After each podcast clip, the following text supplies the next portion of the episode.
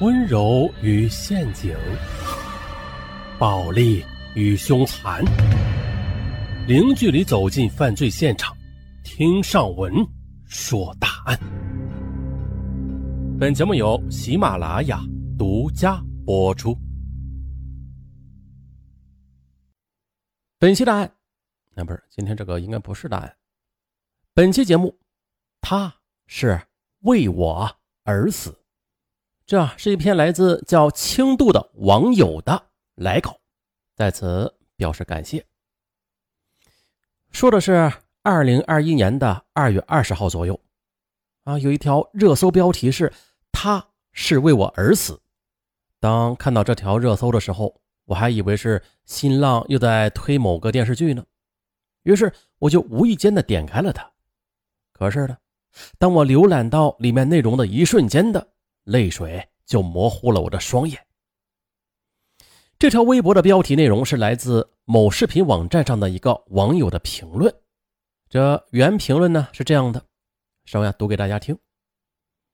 我在家里躺着，吃着白饭，喝着快乐水，忽然呢一道闪电在我头脑炸开。那些身体健康的战士，他们是怎样死的？他们是为我而死的。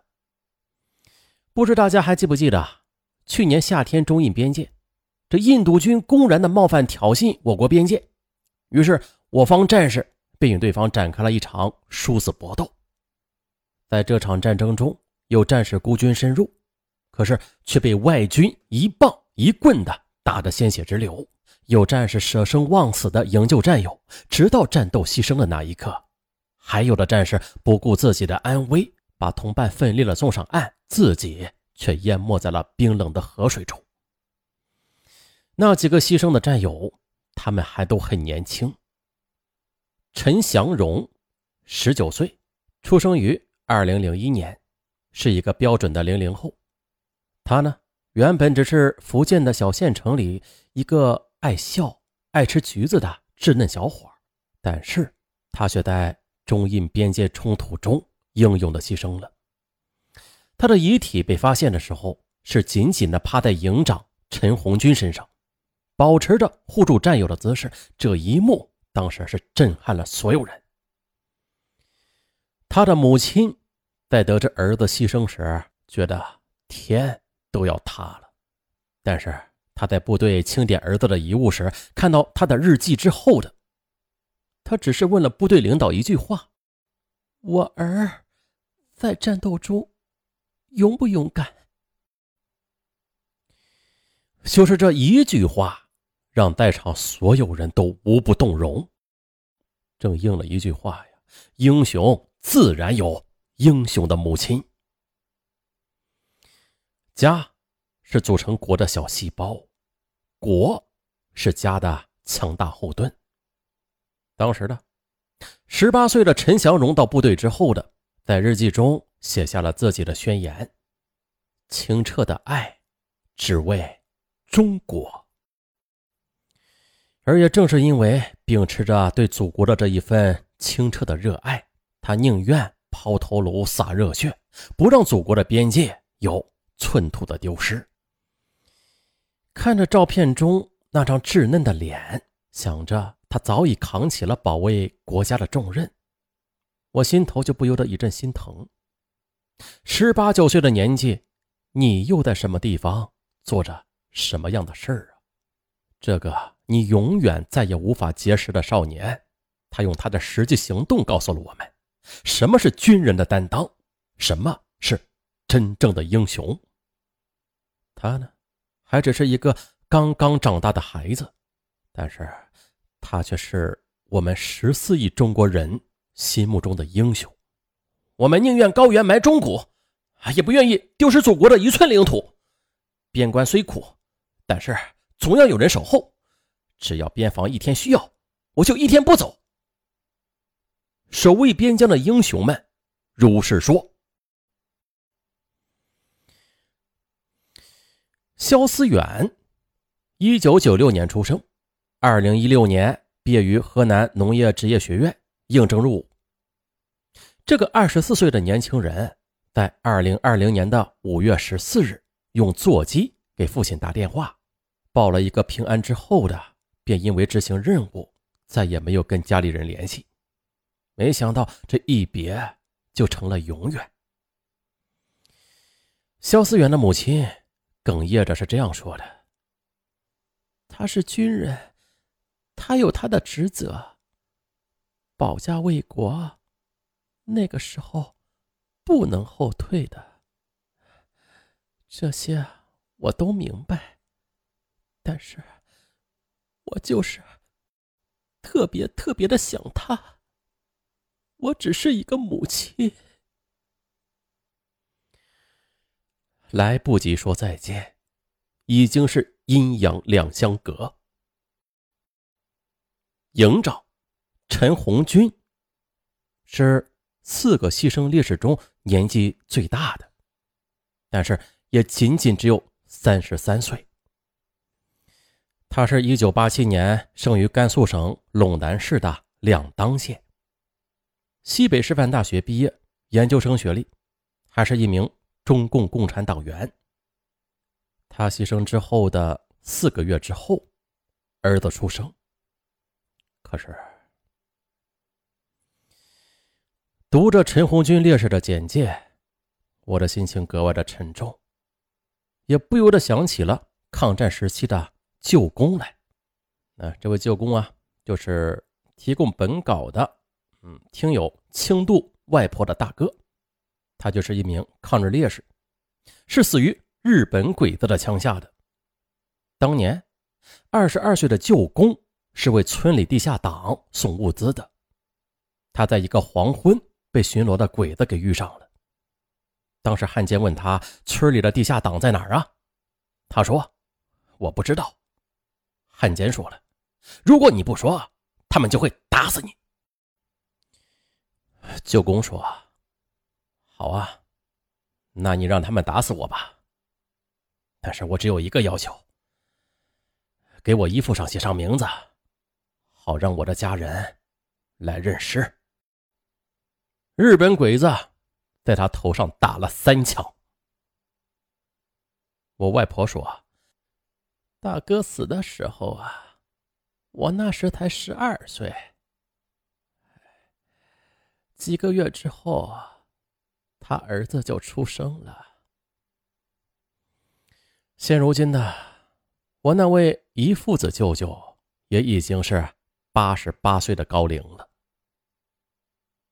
英雄，在那个年代，太多的，就是像舅公一样的无名英雄。他们为了国家的明天而牺牲，无怨无悔。而如今的太平盛世呢，我们都被繁忙的生活以及安逸的日子麻木了神经。翻开各大网站，扑面而来的都是那些花里胡哨的明星娱乐八卦。他们的风吹草动，都能够在热搜上面挂上大半天。可是的，这些跟咱们普通老百姓又有什么关系呀？那些明星大腕们，随随便便的一个炒作、一个剧集、一个广告，都能够捞到普通人无法想象的金额。娱乐至死是误国之道。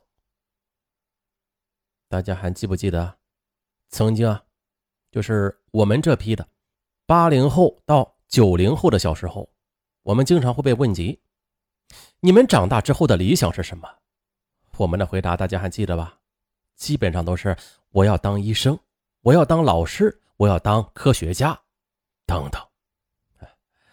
笔者小时候的梦想是想当一名人民教师的，只可惜报志愿时候失误了，最终的没有做一名教师。这。也是笔者的一个遗憾。而现在呢，大家再问一下现在的小朋友们，那很多小孩子的回答都是啊，我要当歌星，我要当演员，我要当大明星。嗯，大家有没有想过，这是为什么呀？是虚荣吗？还是说的更直白一点，因为来钱快呀？金钱确实很重要。但是不能让铜锈而腐蚀了孩子们那纯洁的心灵的。所以，爱国教育迫在眉睫。那最基本的吧，我们就应该让孩子们知道，到底是什么样的人才应该做我们的偶像。经常在网络上看到这么一句话啊，哪有什么岁月静好啊，不过是有人在替你负重前行。比如的那些守卫边疆的英雄们，就是他们在替着我们负重前行。同样的，他们应该是被我们世代铭记的。王卓然，一九九六年出生于河南省漯河市。他呢是中国人民解放军某机步营的战士。那是在二零一六年的年仅二十岁的王卓然走上了边关。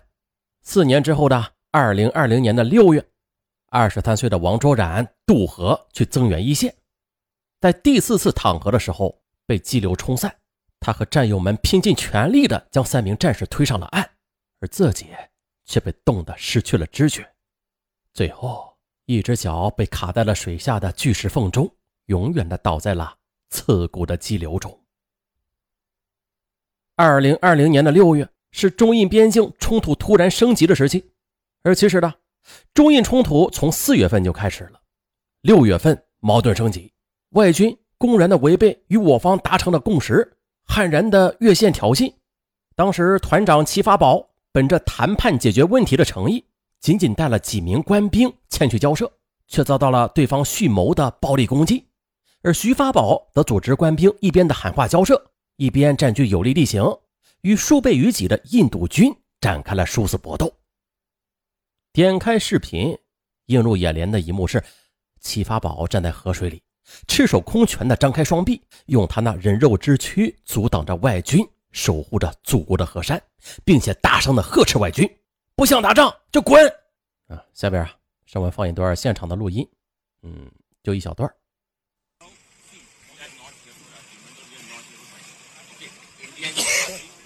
不想打仗就滚！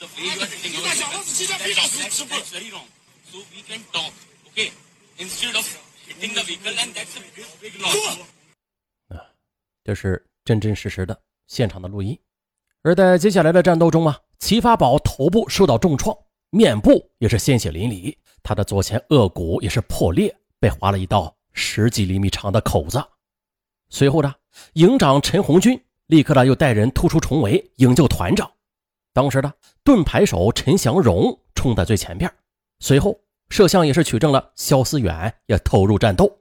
这时呢，战士王卓然也是拼力的救助被冲散的战友。而自己却被淹没在冰冷的河水中，英勇牺牲。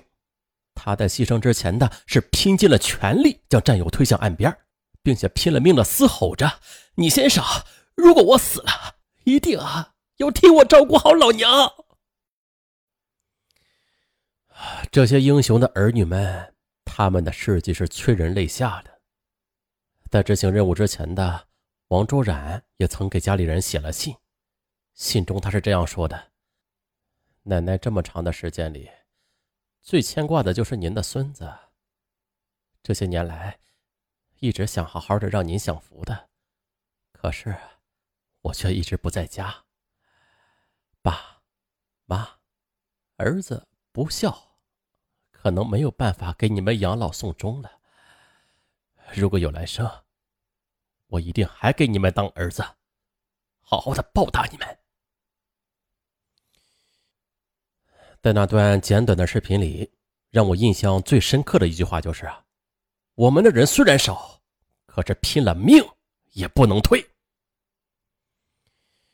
他们深知祖国疆土不容侵犯，势必誓死捍卫。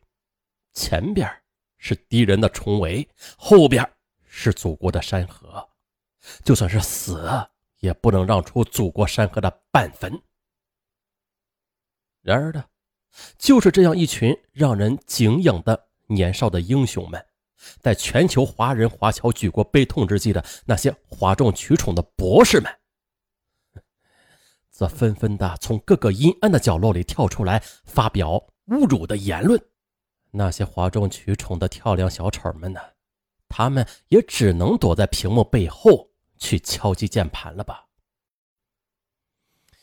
我经常在一些让人感到很自豪的视频下方看到这样的留言：“此生无悔入华夏，来世还在中华家。”啊，借此节目呢，在八一建军节这一天，祝愿我们的祖国越来越强大。我们的祖国啊，现在虽然有它不足的地方，但是我不是我们依然深爱它。好了，本期节目的最后，上文求一个转发，嗯，求大家把本条声音转发到各自的朋友圈，嗯，上文觉得本期节目是非常有意义的，值得大家去转发，值得啊让更多的人听到。好了，就这样，咱们下期再见。